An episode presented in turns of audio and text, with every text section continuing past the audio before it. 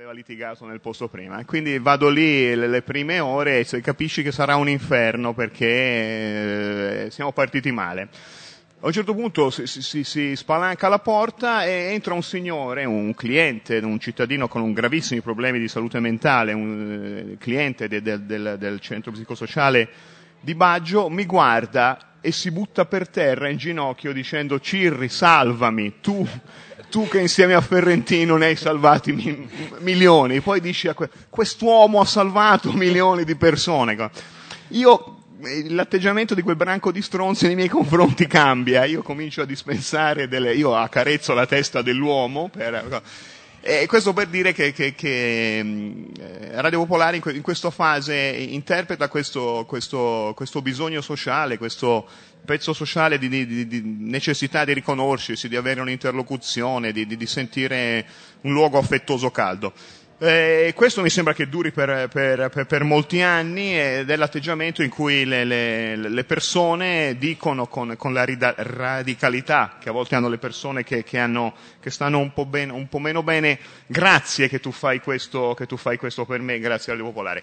Le cose cambiano perché penso cambia poi il contesto, cambia la politica, cambia l'immagine di Milano, cambia, cambia, cambia la radio, questo atteggiamento continua a esserci, poi continua a mutare perché forse questo cambiamento, questo luogo eh, non, non, non, viene interpretato come le persone nella loro radicalità di bisogni hanno, avrebbero necessità e urgenza e quindi diventa, diventa un dire eh, tu Radio Popolare perché non sei come dovresti essere, perché non interpreti fino in fondo il tuo compito, che poi è un compito che è depositato dentro il cuore sofferente delle persone che non può essere mai messo in atto e questo lo dico per fare bella figura con Amadori che mi ha promesso una piccola cattedra, un corso di criminologia che non è mai partito, è, è, ancora, con... è, ancora, in progettazione. È ancora in progettazione, non abbiamo ancora parlato del compenso ma deve essere adeguato, è un fenomeno di controidentificazione proiettiva, delle cose brutte che io mi sento dentro come ascoltatore le deposito in quell'oggetto caldo ancora importante che è questo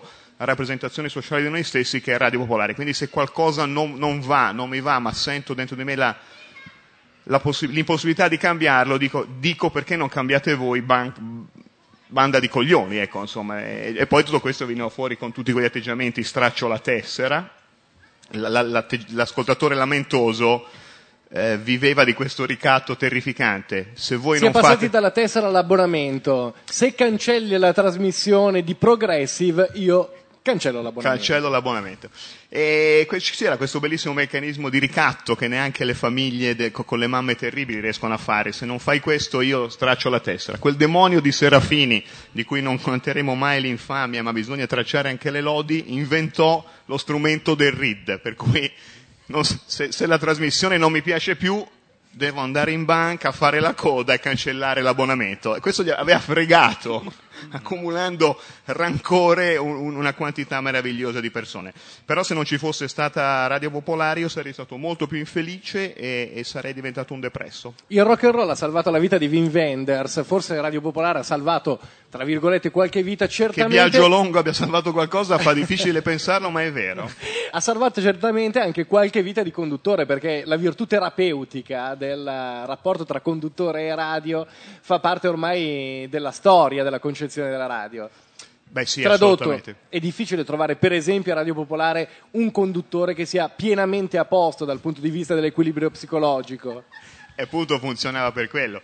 Come funzionavano, mi sembra, quelle meravigliose adunanze collettive in cui c'era la possibilità, mai, mai più data, perché poi era finita la politica, di dividersi in grandi schieramenti, di distinguere i buoni e i cattivi, di suonarsele, a volte metaforicamente, a volte anche, ricordo certi lanci di posacenere di Bruna Miorelli, anche, anche nel, nel, nella concretezza. Quindi era questa dimensione, io direi, se il professore è d'accordo con me, di uno psicodramma continuamente agito che, che, sì. rende le nostre vite degne di essere vissute. Io mi fermerei qua perché vorrei chiamare mia mamma. No, volevo dirti solo una cosa, per quanto riguarda l'apertura dell'Ateneo di Criminologia, data la riforma Moratti, se voi occupate questo posto e chiedete l'autorizzazione al Ministero, potete aprire i corsi a settembre, non ci sono problemi, è già Ateneo riconosciuto. Quindi vi direi di muovervi perché ci sono tutte le condizioni per. Il preside, il professor Amadori.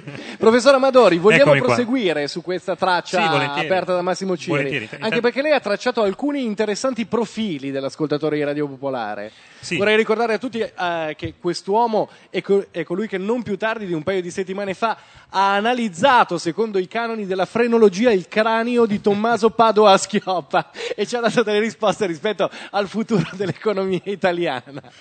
Eh, ne approfitto, professor Amadori, grazie, una cosa che avrei grazie. sempre voluto fare nella mia vita. Questo è il libro del professor Amadori, si chiama libro. Duello finale, Berlusconi Prodi, chi vincerà e perché? È un libro decisamente obsoleto perché ormai le elezioni sono passate. Il professor Amadori in cento e passa vincenti pagine cercava di dirci chi avrebbe vinto le elezioni elezioni e concludeva con un vinca il migliore tendenzialmente. Prego Amadori.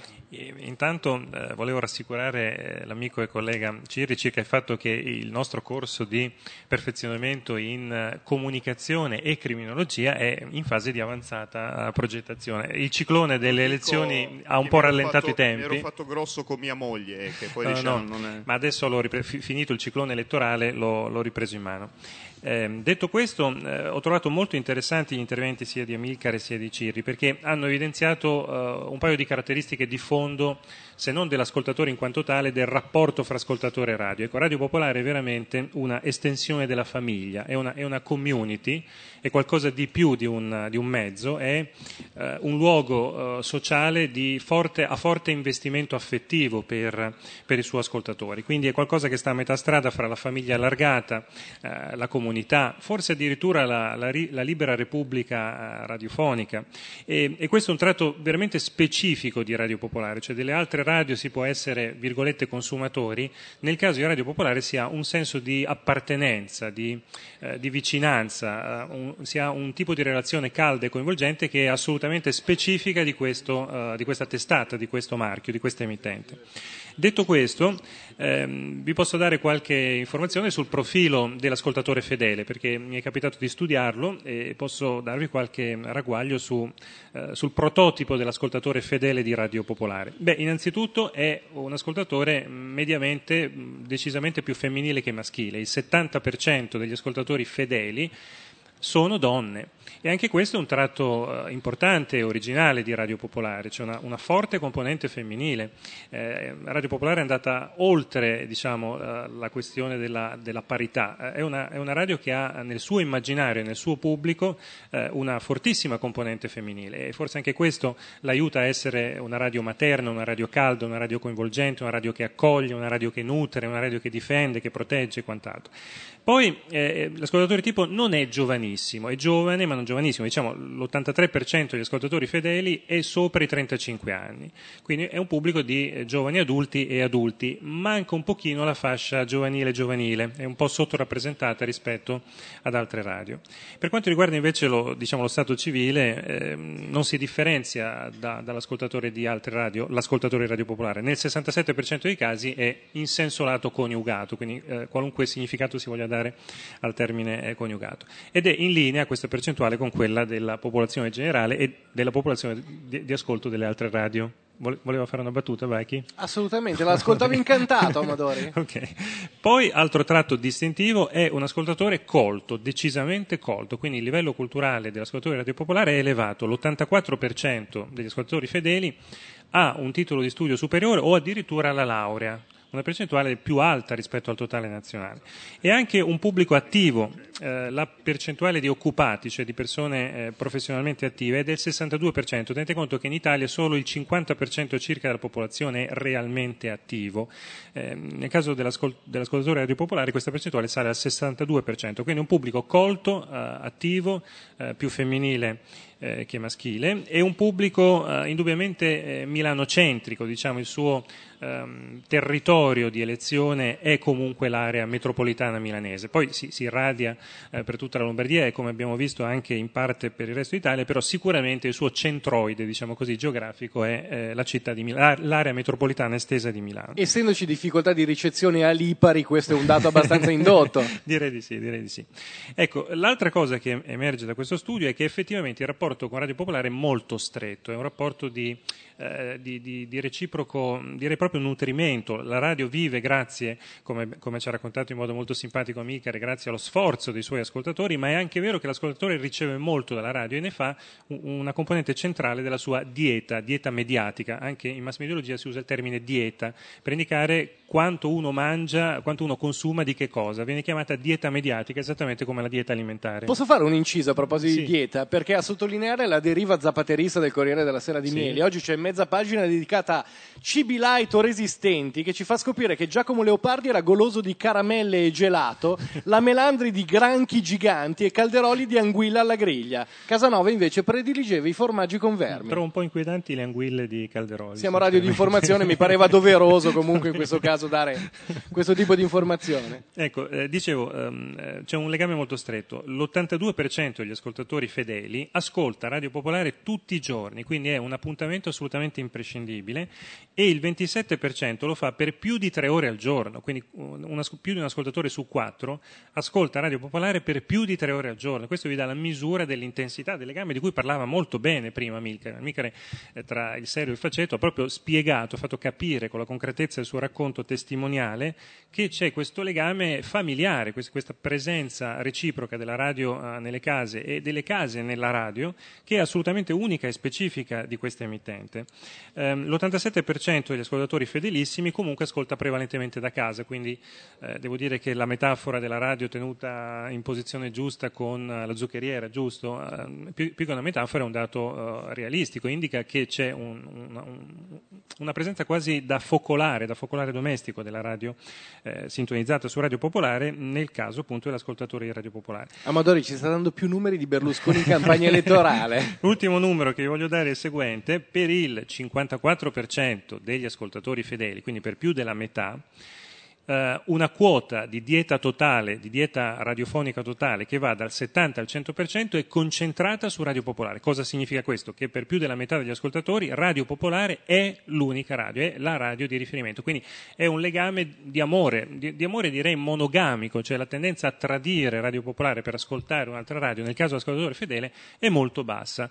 Per più di un, di un ascoltatore su due praticamente tutta la dieta mediatica radiofonica si concentra su Radio Popolare. Quindi la sirena della bella gnocca di DJ non fa presa assolutamente no, assolutamente no. Nel caso dell'ascoltatore Radio Popolare, che oltretutto, come dicevo prima, è più femminile che maschile, eh?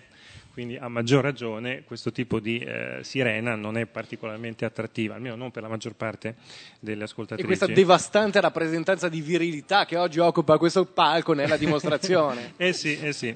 Ecco, sulle tipologie invece di atteggiamento, quindi abbiamo visto qualche dato numerico, sulle tipologie di atteggiamento direi che ci sono 4 o 5 stili, lifestyles, diciamo, o, o, se preferite stili psicografici, cioè modi... Non parli come NTV, la prego. modi di rapportarsi alla radio. Uno l'ha descritto molto bene prima Milcare ed è, eh, lui l'ha chiamato ascoltatore di professione. Io preferirei chiamarlo ascoltatore di appartenenza, cioè eh, un ascoltatore che eh, vive all'insegna dei valori di Radio Popolare e, e dedica una quota significativa delle proprie energie emotive a, allo sviluppo di Radio Popolare. Quindi abbiamo questa nicchia degli ascoltatori di appartenenza e poi abbiamo quattro uh, lifestyle, quattro stili di consumo e di atteggiamento verso la radio. Abbiamo uno stile che ho chiamato social, uh, cioè coloro che attraverso la radio uh, vivono nel mainstream, cioè nel, nel grande flusso dei fatti e degli eventi sociali ehm, cercano opinioni diverse, cercano eh, diciamo, condivisione eh, di pensieri, eh, cercano anche per certi versi rassicurazione. In fondo gli appuntamenti Radio Popolare ci dicono che il mondo continua a esistere nonostante tutti i suoi problemi, eh, per quanto difficile e brutto sia il mondo, il mondo ha una sua coerenza, ma- mantiene una sua riconoscibilità ed è proprio Radio Popolare che consente questa funzione funzione di di, di, rassicurazione sul mondo. Quindi eh, è un gruppo che ha un atteggiamento sociale verso Radio Popolare, la considera il canale del mainstream, cioè il canale attraverso cui ci si tiene in contatto con il grande flusso delle cose nel mondo. Sono poi le persone che partecipano agli eventi, eh, oltre ai fedelissimi c'è questo gruppo che ho chiamato social che partecipa alle varie feste organizzate da Radio Popolare o agli eventi sul territorio. Poi abbiamo un, un secondo uh, gruppo che è, è diciamo, etichettabile con la categoria info, cioè coloro che vedono in Radio Popolare soprattutto gra- un grande contenitore di cose utili, di programmi intelligenti, di informazioni, di approfondimenti. Quindi eh, per loro domina più che l'essere nel mainstream sociale, domina eh, la voglia di aggiornamento, di mh, mm, spunti di riflessione, di informazione. Eh, la parte eh, radiogiornalistica di Radio Popolare è molto apprezzata, è considerata eh, una, un segmento di assoluta eccellenza nell'offerta radiofonica.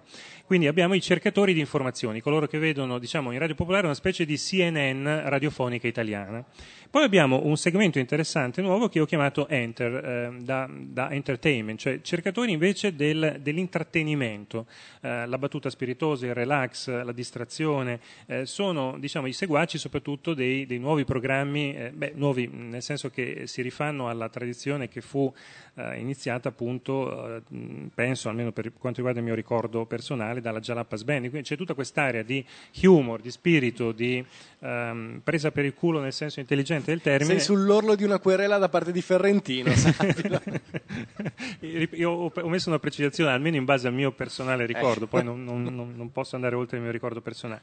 Quindi persone che amano l'aspetto scherzoso, divertente. Ecco, Gianmarco Bacchi è sicuramente, come dire, l'artefice, lo spirito guida. Io, io mi riconosco molto nel gruppo degli Enter, senza negare la componente social di info, però io mi sono avvicinato in particolare a Radio Popolare più, più di quanto facessi prima, grazie proprio, anch'io sono nato come ascoltatore di Radio Popolare e nel mio caso ha, a conquistarmi è stata questa dimensione di, eh, di, umorismo molto intelligente, molto sagace io non ho problemi a dichiararmi un, un, fan, un fan convinto della Trimurti, della Sacra Trimurti, Rebotti, di quella che fu la Sacra Trimurti, Rebotti, Bacchi, Agostoni. Insomma. Spenda due parole gentili anche sul Trentino, che magari è, è, un inserzionista che ci manca.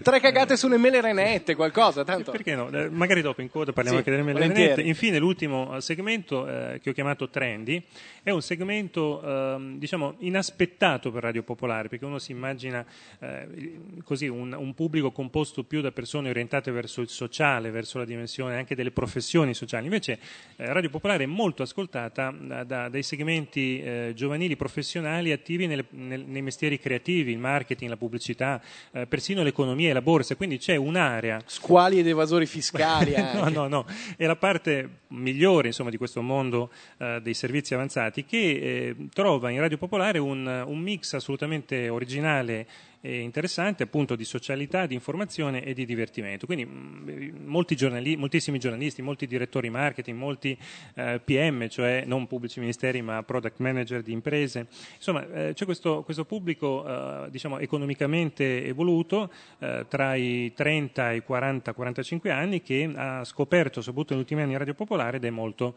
eh, affezionata alla radio. Ecco, questa è un po' eh, la geografia che si può fare delle tribù mh, che stanno dietro il mondo di Radio Popolare. Eh, si potrebbe anche eh, proporre una, una seconda eh, eh tipologia. si identificato... potrebbe, ma anche no. No, ve, ve la butto lì: i, i capipopolo, gli intellettuali, i filosofi e i rivoluzionari. Ma questo magari lo vediamo dopo aver parlato delle mele, delle mele renette, che sono, devo dire la verità, le mie preferite. Non so che cosa dirvi.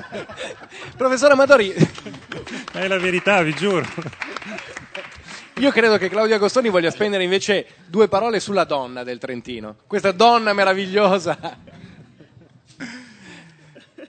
No, sulla donna del Trentino ne parliamo dopo l'intervento annunciato dal, dal professore.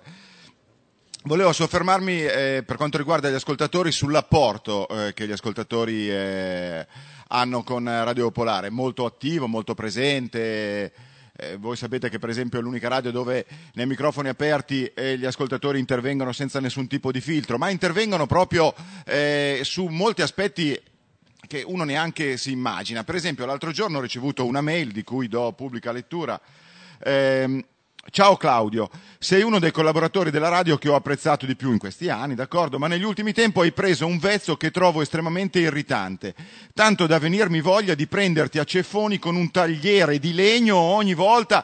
E qua è scattato un esame di coscienza, ho detto cosa ho combinato, cioè eh, ti passano davanti le ultime trasmissioni per dire anche perché sappiate che spesso negli ascoltatori c'è un mazziniano pensiero cui segue l'azione immediata e spietata, implacabile. Il tagliere era già alle porte della radio. Claudio, usi inutilmente termini inglesi quando esistono termini italiani che vengono normalmente usati nel medesimo contesto. Guai a te se userai ancora il termine location. Cazzo, punto esclamativo.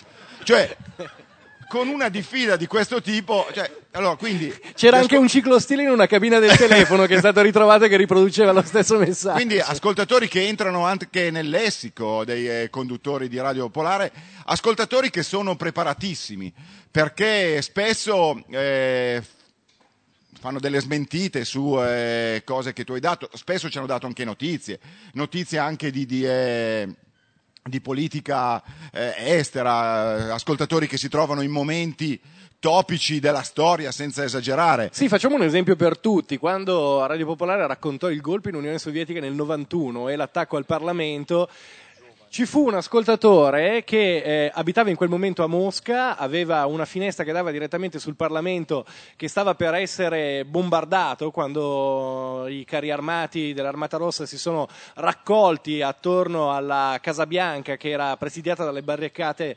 yeltsiniane. Lui ci raccontò in diretta dal telefono di casa, guardando dalla finestra, tutto quello che stava accadendo. E questo è accaduto tante volte poi nella storia di Radio Popolare. E questo è un ruolo che da una parte sottolinea i deficit della macchina eh, eh, informativa di Radio Popolare, ma dall'altra una straordinaria risorsa che spesso è stata messa in campo. No, intervengo solo per, per, per, aggiungere un pezzetto. Anch'io ricordo l'ascoltatore giovanissimo che racconta, che racconta il, il, il, golpe di Mosca e, e, sulla questione delle origini delle fonti, la potenza delle fonti, la potenza di, capacità inter, inter, eh, di raccontare le cose, a un certo punto qualcuno dalla radio gli chiede come hai saputo questo, quell'azione, lui dice eh, l'ho saputa perché l'ha appena detto il telegiornale, eh, poi gli, gli, viene chiesto come hai saputo quest'altra cosa e lui dice me l'ha detto mia mamma. La mamma guardava dalla finestra con lui, ma dietro questo me l'ha detto mia mamma c'era un pezzo di verità che non poteva essere raccontato in nessun altro modo. Chiedo scusa alla... No, no. Vale la pena, prima di ridare la parola a Claudio, citare anche un altro episodio di per sé abbastanza significativo. Eh, durante la missione eh, dei bersaglieri italiani in eh, Libano, eh, il periodo è quello della guerra in Libano, un redattore di Radio Popolare che si chiamava Agostino Zappia chiamò il comando militare in Libano per avere delle informazioni e eh, disse semplicemente eh, pronto qui a Radio Popolare e dall'altra parte sentì Agostino sei tu. ecco, dall'altra parte, in rappresentanza del contingente militare, c'era un bersagliere ascoltatore della radio che cercando di usare un l- linguaggio crittato eh, nel modo più crittabile possibile, gli raccontò che cosa stava succedendo veramente in quei giorni all'interno del contingente italiano.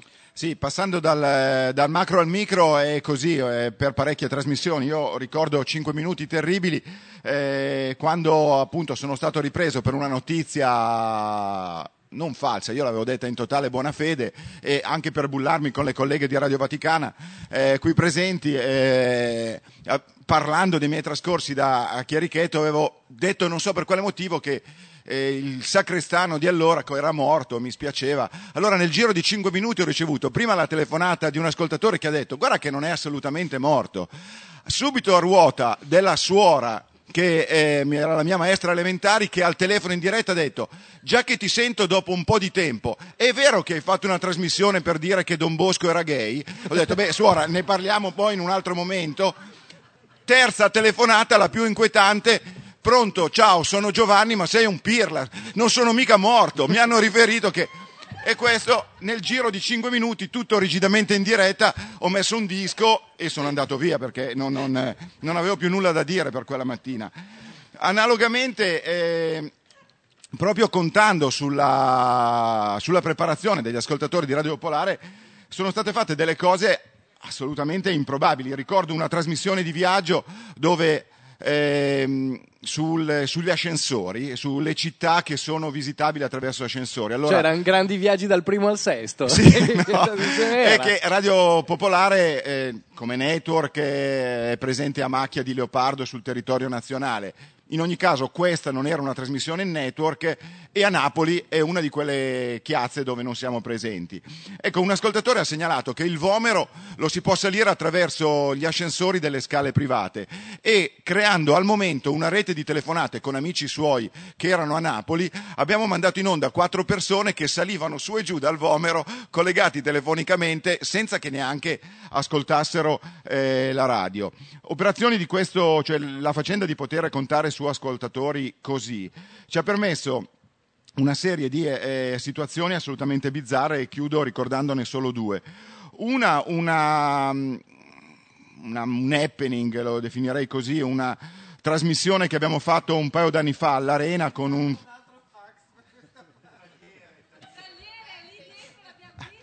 Ho detto location, no? Happening, happening. Ah, eh. Abbiamo fatto una, una situazione molto, si, si è creata una situazione molto divertente, sono diventato anche rosso perché sono una come- situazione molto divertente. Con... Sai come nella foresta dei pugnali volanti? Parti direttamente dalla centrale elettrica, il tagliere ti abbatte lì sul microfono.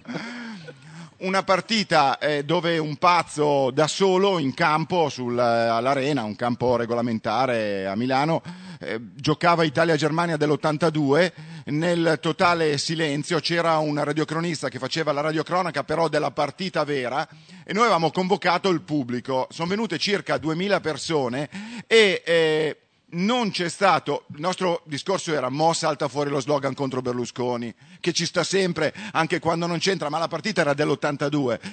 È andato tutto regolare, non c'è stato niente contro Berlusconi, gli slogan erano assolutamente datati, quindi 1500-2000 persone assolutamente eh, ligie, perfette, regolari, una regia incredibile. E l'ultimo esempio che voglio fare è una, una trasmissione che è durata quattro anni, una, una grande idea, posso dirla perché non era mia, di eh, Federico Pedrocchi, eh, creare un eh, museo virtuale della memoria eh, della Lombardia. In pratica, lavorando con le fotografie degli ascoltatori, proprio le fotografie private, eh, raccoglievamo delle le fotografie fisicamente e ne ho ancora e ogni tanto c'è qualcuno che mi telefona disperatamente di vedere di rintracciare la fotografia del nonno, ma raccoglievamo delle storie. Un esempio eh, era una signora ci ha portato una fotografia, dice qua non, non si vede da qua, però assicuro che è il mio bisnonno che esce dal tendone dove c'era stato lo spettacolo di Buffalo Bill. Allora, raccogliendo, partendo da questa fotografia dove si vedeva una persona che usciva da un, da un tendone, che poteva essere qualsiasi cosa, abbiamo raccontato e abbiamo eh, potuto mettere in rete una eh, trentina di fotografie che hanno raccontato l'epopea di Buffalo Bill a Milano che era un qualche cosa di veramente incredibile, cioè Buffalo Bill poi a Milano si era fermato, si era innamorato, abbiamo avuto anche un cotè eh, di, di, di, di- Ha preso un- anche una multa per il cavallo in doppia fila. No, no, no, C'era- ha preso c'era- una multa in cavallo in doppia fila, ma eh, Buffalo Bill Gay, Buffalo Bill che ha aperto la trattoria, c'è ancora, si chiama California, è in, eh, vicino a Niguarda, ci facevano le riunioni partigiani, ha fatto la corsa a Piazzale Corvetto e abbiamo le fotografie contro il Gamba de Legno, cioè tutta una situazione che senza ovviamente l'apporto degli ascoltatori delle loro fotografie non veniva fuori, così come, eh, e chiudo proprio con questa, di un'incredibile storia di maestri di scherma che insegnavano scherma al Raja in India, che arrivavano tutti da un paesino dell'Interland di Milano, non sono 100.000, ma tre maestri di scherma che hanno insegnato a duettare, a duellare, scusate, al Raja, alcuni Raja indiani, era proprio una cosa che poteva arrivare solo dalle, dalle fotografie private degli ascoltatori di Cioè, sono entrati sull'espansivo mercato indiano cent'anni prima di Montezemolo. Caronno Pertusella era, sembra quasi una barzelletta, ma erano di Caronno Pertusella. No, il ruolo partecipativo degli ascoltatori della radio alle iniziative e eh, anche attraverso l'onda è uno dei dati più qualificanti, eh, più belli e che maggiormente segnano la relazione del rapporto tra la radio e i suoi ascoltatori. Cito anch'io un paio di episodi, prima di passare la parola a Cristiano Valli, che eh, un giorno si inventò una delle iniziative più importanti eh, della radio degli ultimi dieci anni e forse l'iniziativa che ha visto gli ascoltatori dare il contributo più significativo e anche più complesso dal punto di vista della partecipazione. Un'iniziativa che voglio citare che ha visto eh, l'importante ruolo degli ascoltatori riguarda eh, una manifestazione che si chiama Extra Festival. Eh, anni fa insieme a Claudio Agostoni, erano i tempi in cui veniva barata la legge Bossi-Fini, eh, decidemmo di, eh, fare, di trovare un modo, di trovare un'idea eh, per la, dimostrare la nostra avversione rispetto a quel provvedimento legislativo e alla cultura che ci stava dietro. E quindi decidemmo di organizzare il primo festival della canzone italiana interpretata da cittadini stranieri in coincidenza con il Festival di Sanremo. Il presupposto era che molti anni prima le star d'oltreoceano venivano invitate a Sanremo per cantare insieme agli um, interpreti italiani.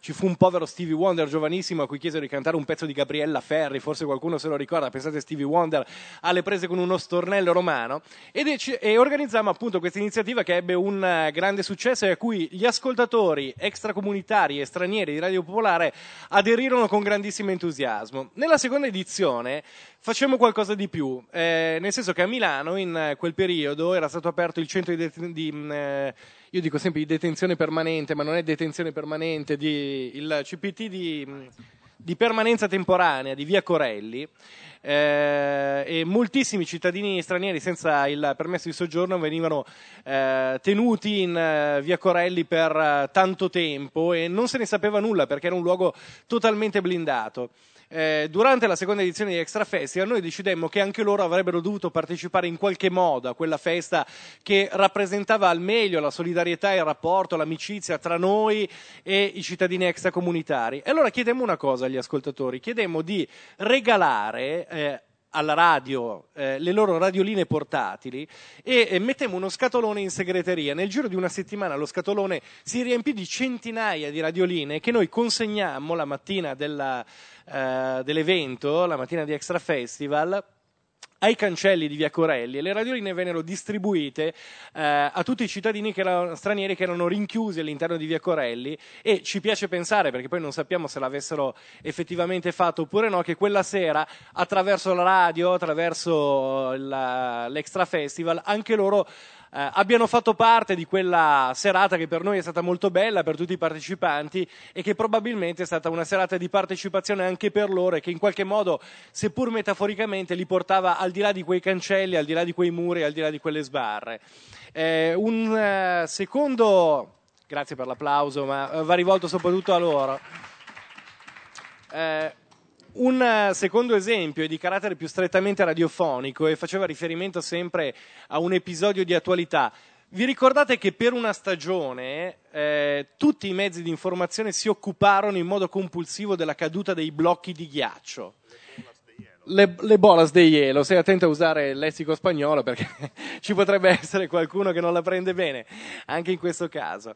Eh, a noi sembrava paradossale che in quei giorni i telegiornali, i giornali fossero pieni di questa notizia che faceva più eh, riferimento a... Eh, Ehm, alla fantascienza e alla surrealtà piuttosto che al dato di cronaca, anche perché in quei giorni in cui faceva davvero molto freddo si registravano ehm, moltissimi casi di senza tetto che stavano morendo per il gelo. E allora noi decidemmo di trovare una mattina in trasmissione una modalità eh, per mettere insieme le due cose e per eh, eh, cercare di mettere l'accento invece su questa seconda notizia che ci sembrava certamente più importante. E quindi ci inventammo un uh, gioco e una diretta fiction dicendo semplicemente abbiamo ricevuto questa mattina due telefonate inquietanti che ci dicono che eh, sono ascoltatori che ci hanno raccontato di aver visto cadere dal cielo non tanto blocchi di ghiaccio ma chi una coperta, chi un piumone, che per noi era la rappresentazione metaforica della necessità di dare un riparo, di dare calore, di eh, aiutare queste persone senza tetto che in quei giorni stavano morendo di freddo. È bastata questa semplice induzione, senza dover spiegare niente, perché immediatamente tutti gli ascoltatori cominciassero a chiamare raccontando io sono in macchina, mi trovo a Gallarate, in questo momento incredibile, in mezzo alla campagna è caduto un piumone. Immediatamente dopo chiamavo un'altra persona che diceva io mi trovo invece nelle campagne dell'Odigiano, anche qui sono cadute due coperte. E facemmo un'ora e mezza di diretta con quella semplice induzione in cui gli ascoltatori si mobilitarono autom- autonomamente, raccontarono questa sorta di miracolo a Milano e eh, questo ebbe immediatamente anche una rispondenza sulla stampa, sui telegiornali che legarono pur sempre la notizia, quella dei blocchi di ghiaccio, ma che finalmente attraverso questa cosa diedero spazio alla notizia che a noi interessava, che era quella dei senza tetto che morivano di freddo. E questo grazie a un'ideazione radiofonica, ma soprattutto all'intuizione immediata di centinaia e centinaia di ascoltatori che furono i veri e propri protagonisti di quella diretta. Questo è uno degli aspetti più belli, più interessanti, più qualificanti, credo, del rapporto tra gli ascoltatori e Radio Popolare. No, Solo un dettaglio, Fede fece la seconda notizia del suo notiziario quel giorno sulle ca- coperte che cadevano dal cielo. Eh, è vero, è tutto drammaticamente vero. Um, una delle iniziative, come dicevo prima, che hanno segnato maggiormente eh, la dimensione partecipativa degli ascoltatori di Radio Popolare è legata a un'iniziativa del qui presente Cristiano Valli che si chiamava Milano fa male. Sì, eh, era... adesso sappiamo che cosa, che cosa, è stato e si sono scritte anche un sacco di cose dottissime sui motivi per cui dal punto di vista della comunicazione quell'evento fu eh, quello che, che, che, che, fu per l'appunto. Eh, ogni tanto mi mandano delle tesine di laurea breve in comunicazione in cui si scrivono eh, fiumi di inchiostro su quello che è successo quella notte al Parco Nord di Milano. devo dire che dopo quel giorno anche noi ci siamo appropriati di tutta una serie di eh, strumenti che ci hanno permesso di capire perché è venuta così bene e l'abbiamo riproposto più avanti. Eh, dobbiamo ammettere però, che almeno de- devo eh, ammettere candidamente che tutto nacque eh, con molta meno consapevolezza, eh, senza la pretesa di fare quello che poi abbiamo fatto, anzi con il timore che non ci sarebbe, non ci sarebbe riuscito mai. Eh, t- tutto è nato, eh, il Milano fa male è stato il 25 di settembre del 1999. Tutto è nato il 15 settembre, cioè dieci giorni prima, eh, nel modo più classico in cui nasce una mia trasmissione. Cioè qualcuno viene alla mia scrivania e dice, senti, non è che hai una delle tue cagate da, che, che abbiamo, cioè abbiamo, un buco nel, nella campagna d'abbonamento? E siccome mh, poco tempo prima avevo visto credo Fantozzi contro tutti, adesso non mi ricordo esattamente quale della saga di Fantozzi fosse. Eh, Fertilissima quella... fonte di ispirazione, peraltro, per anni di palinsesti certo, di Radio Certo, eh, in, era quello in cui lui scriveva in cielo il mega direttore generale è, un, è uno stronzo. Eh, in quel momento a Milano eh, il nostro sogno era di scrivere in cielo eh, Gabriele Albertini è uno stronzo. Eh, era un momento piuttosto, piuttosto particolare, il messaggio fu giudicato un po' troppo forte dall'allora direttore di Radio Popolare Piero Scaramucci, eh, abbiamo ripiegato su Milano fa male. Eh, imperversava una campagna del comune di Milano intitolata Milano fa bene, in cui eh, venivano elencati i presunti benefici della, della neogiunta Albertini, in un contesto in cui la, sia il governo della provincia che la regione era passato alla destra e eh, sebbene Radio Popolare sia sempre stata abbastanza restia a, schierarsi, effettivamente il modello che la destra stava proponendo in Lombardia a tutti i livelli era una cosa che si faceva, eh, si faceva sentire. Eh, Dopodiché è nato comunque, al di là di tutte queste cose, che poi sono le cose che abbiamo detto per farla accettare appunto a Piero Scaramucci come una eh, stupidata, l'equivalente di Gabriele Albertini è uno stronzo, è scritto come Milano fa male con una serie di torce che dovevano essere accese in un posto particolarmente buio affinché un satellite eh, facesse la foto di, di questa scritta. Eh, ci siamo messi a fare due conti, abbiamo trovato il posto buio nel, co- collocandolo nel Parco Nord di Milano, abbiamo tirato delle righe e abbiamo fatto più o meno un conto a spanne che se si riuscivano a tirare su 1500 persone con una torcia a distanza di 10 metri ciascuna forse veniva eh, qualche cosa. Ci hanno messo in conduzione eh, tutti i giorni ad ore variabili, a me, a Filippo Solibello, ora a Caterpillar. Eh, sperando che ce la si facesse, ogni quarto d'ora il responsabile di quella campagna dell'abbonamento veniva a dire allora, allora ce la facciamo. Abbiamo iniziato a capire che qualcosa stava funzionando quando ci hanno chiamato dal secondo giorno degli ascoltatori dicendo all'S lunga non si trovano più le torce. Eh, sono andate completamente a ruba, eh, fo- fo- non so se c'entra qualcosa con, eh, con Milano fa male. Eh, è stata anche l'occasione in cui del tutto involontariamente si sono messi in moto tutti quei meccanismi che poi faticosamente abbiamo cercato eh, di riprodurre per altre trasmissioni, il passaparola via internet, i forum, eh, la visibilità della radio e dell'iniziativa anche in posti laddove tradizionalmente Radio Popolare non riesce assolutamente a passare o a, o a sfondare.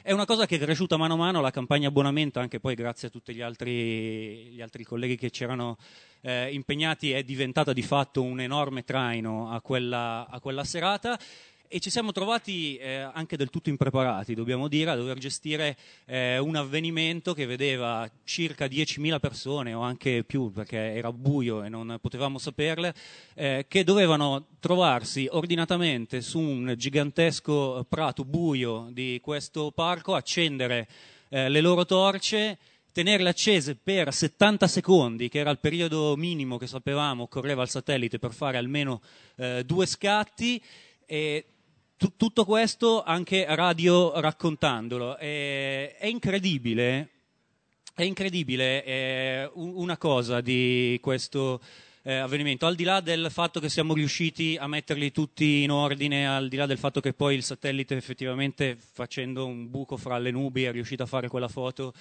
eh, il fatto che eh, 10.000 persone o quante, o quante, erano, erano arrivate eh, al Parco Nord eh, seguendo eh, non solo alla perfezione le istruzioni che gli erano state date per radio, quindi arrivare la torcia, sedersi al loro posto, eh, ma tutta una serie di norme di buona educazione che quando succedono queste cose di solito vanno assolutamente a carta 48. Avevamo il terrore che il giorno dopo, siccome c'era stato detto che la eh, giunta provinciale avrebbe mandato lì delle persone a controllare lo scempio che Radio Popolare avrebbe lasciato nel Parco Nord, avevamo eh, detto di non lasciare una carta, di mettere tutto in ordine, di non eh, fare danni al parco e tutto questo è stato eseguito in una maniera quasi inquietante, eh, perché eh, in una iniziativa nata eh, appunto dieci giorni prima con, vi assicuro, nessun tipo di eh, organizzazione vera, se non due o tre direttive e poi tante dita incrociate sperando che ci andasse bene, eh, tutti hanno fatto tutto quanto come se provassimo quella cosa da, da, chissà quanto, da, chissà quanto, tempo e il giorno dopo non c'era una carta per terra, ma non solo, degli ascoltatori sono rimasti a vigilare che non venissero quelli della giunta provinciale a sporcare per fare le foto e dire che Radio Popolare aveva sporcato il Parco Nord. Devo andare avanti? A me mancano un po' le chiuse, devo dire. Posso... No, po-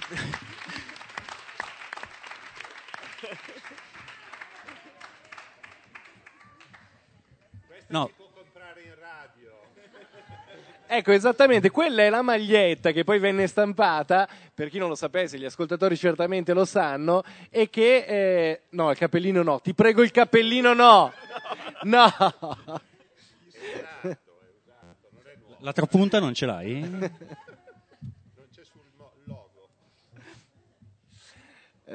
in, in, questa immensa apologia del, degli ascoltatori di Radio Popolare, che non è un tentativo retorico di superare Gianni Minà a sinistra dicendo che Radio Popolare è esclusivamente i suoi ascoltatori, forse varrebbe la pena anche uscire per un attimo dal politicamente corretto e trovare un candidato a spendere anche qualche parola velenosa nei confronti degli ascoltatori. Secondo me Cirri è il più adatto in questo caso. Non so, per, non so perché tu mi attribuisca questo ruolo. Eh. Perché altrimenti scattano i 20 minuti su Cogna. Che Va avevamo bene, promesso. Per alzata di mano Però si può la- decidere il confronto su Cogna. No, no, però non lasciatemi solo. eh, in questa... No, ma non volevo assolutamente metterti in difficoltà. Una- eh, a me veniva in mente un altro aspetto di relazione che però non so quanto es- possa essere importante se non eh, alla luce del folklore. C'è anche una relazione di natura gastroesofagea tra gli ascoltatori di Radio Popolare e eh, i conduttori di Radio Popolare che ha finito per produrre una sorta di bulimia sociale che si è sviluppata nel corso del tempo. Nel senso che a un certo punto qualcuno, secondo me Ferrentino, ma non vorrei eh, sbagliare, ha lanciato nell'etere l'esigenza mostruosa di ricevere del cibo in onda. Bene, saranno 15-20 anni che ormai gli ascoltatori si sono abituati a eh, portare come se fossero l'esercito della salvezza interi mastelli di cibo durante le trasmissioni agli ascoltato- ai conduttori di Radio Popolare. Questo è un piano di relazione che secondo me sta sotto la categoria del folklore, ma credo che il professor Amadori possa invece analizzare attraverso una chiave scientificamente molto probante. È, è un chiaro indizio di un legame orale, mh, nel senso psicanalitico, non, non- in altri sensi meno, come dire, sono- diagnostici, meno diagnostici più, più evasivi, mettiamola così. No, c'è, c'è indubbiamente un legame orale fra la radio e, e il suo pubblico, eh, sempre nel senso psicodinamico del termine. eh. Eh, la radio come madre, come mamma, come figura materna e l'ascoltatore come, come bambino, in fondo, mh, che cerca nutrimento, che cerca appoggio e, e dà, dà affetto, dà partecipazione, dà, dà simbiosi, c'è un legame simbiotico. Eh, quindi la metafora gastroesofagea è, è pertinente, corretta, è la materializzazione di questo concetto di, di legame materno, di legame madre-figlio. Ecco, semmai, eh, se proprio si volesse trovare un aspetto migliorabile nella- nell'ascoltatore di Radio Popolare eh, si potrebbe partire eh, da questo elemento. Eh, lo diceva prima, eh, lo diceva prima mh, Ciri, appunto, cioè, eh, se, se non ricordo male, eh, il fatto che il legame è così forte, così stretto che alcuni elementi di rapporto, come ad esempio l'essere abbonati o meno, lo, dicevate proprio voi due, Bacchi e, e Ciri, possono diventare elementi ricattatori, cioè utilizzo la forza del mio sentimento in qualche modo per, per imporre a te quello che io desidero. Anche l'episodio raccontatoci da Agostoni va in questa direzione, cioè c'è quasi ehm, il, ehm, il- il senso del diritto di far fare ai conduttori quello che l'ascoltatore trova giusto perché investe talmente tanto sulla radio e sulle sue figure che ha questo diritto. Ecco, io sono te, esattamente. Eh, è un po' pericoloso questo, può, eh, può portare a dei legami appunto di, di eccessiva identificazione che non sempre sono positivi. Quindi eh, se proprio vogliamo eh, criticare qualcosa nel pubblico e Radio Popolare, forse possiamo eh, criticare questo legame fin troppo simbiotico, fin troppo orale, fin troppo eh, materno, che, può, che può diventare, può diventare anche in alcune circostanze un po' pericoloso. Siamo arrivati ormai attorno alle 12, 12 e mezza, addirittura, e quindi ci avviciniamo all'ora della pappa. Direi che abbiamo toccato tanti aspetti del rapporto tra Radio Popolare e i suoi ascoltatori. Il presupposto di partenza con cui abbiamo voluto organizzare questo incontro e questa chiacchierata era mh, volutamente paradossale. Spesso e volentieri in queste circostanze le radio sono solite portare i loro personaggi vetrina, eh, le stelle. Noi abbiamo pensato che in fondo la figura collettiva più importante da rappresentare in una circostanza come questa fosse quella composta dal grande bacino d'ascolto degli ascoltatori di Radio Popolare. Ehm, eh, forse visto che gli ascoltatori sono qua e ehm, magari hanno voglia di chiedere qualcosa o di raccontare qualcosa della loro esperienza, normalmente questo è il prologo del Fuji Fuji generale e questo lo utilizzavo anche strumentalmente per chiudere prima che arrivassero i lacrimogeni eh, che no- normalmente pongono fine a questo tipo di raduni. Se gli ascoltatori invece non hanno nulla da dire o non hanno nessuna domanda da fare, a questo punto noi ringraziamo tutti quelli che sono venuti qui, che hanno avuto voglia di farsi eh, magari anche qualche centinaio di chilometri per venire a incontrarci e chiederei ancora una volta al professor Amadori di aggiungere qualcosa sulle mele del Trentino che ci sembrano così importanti dal punto di vista della relazione tra noi e questo luogo che ha deciso di ospitarci. potrebbero diventare un simbolo eh, diciamo del- della, della forza di Radio Popolare. Sono, sono rosse, sono rotonde, sono saporite, eh, fanno bene, contengono degli antiossidanti, mantengono giovani, mantengono vivi, esattamente come Radio Popolare. La prossima volta chiamiamo Mastrotta però.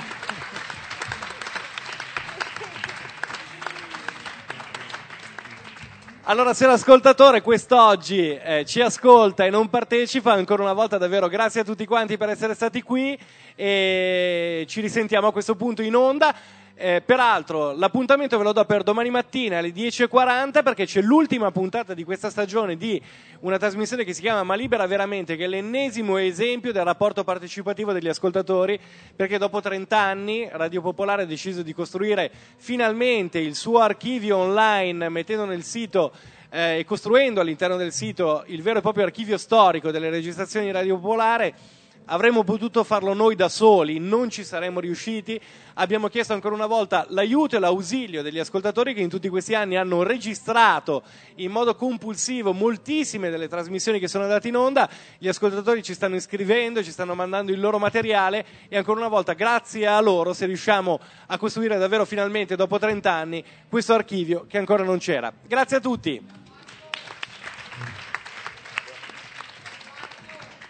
Sì. Chi è? Prego.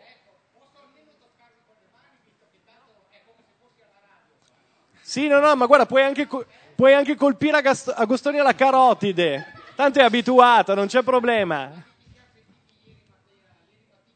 È stato bellissimo, un momento indimenticabile che ha segnato profondamente la mia vita e che mi porterò dietro a lungo. certo, come dimenticarlo? Eh, ringrazio naturalmente anche Claudio Agostoni, Amilcare Vaggi, Cristiano Valli, il professor Amadori e Massimo Cirri. Grazie anche da parte di Gianmarco Bacchi. Ciao a tutti.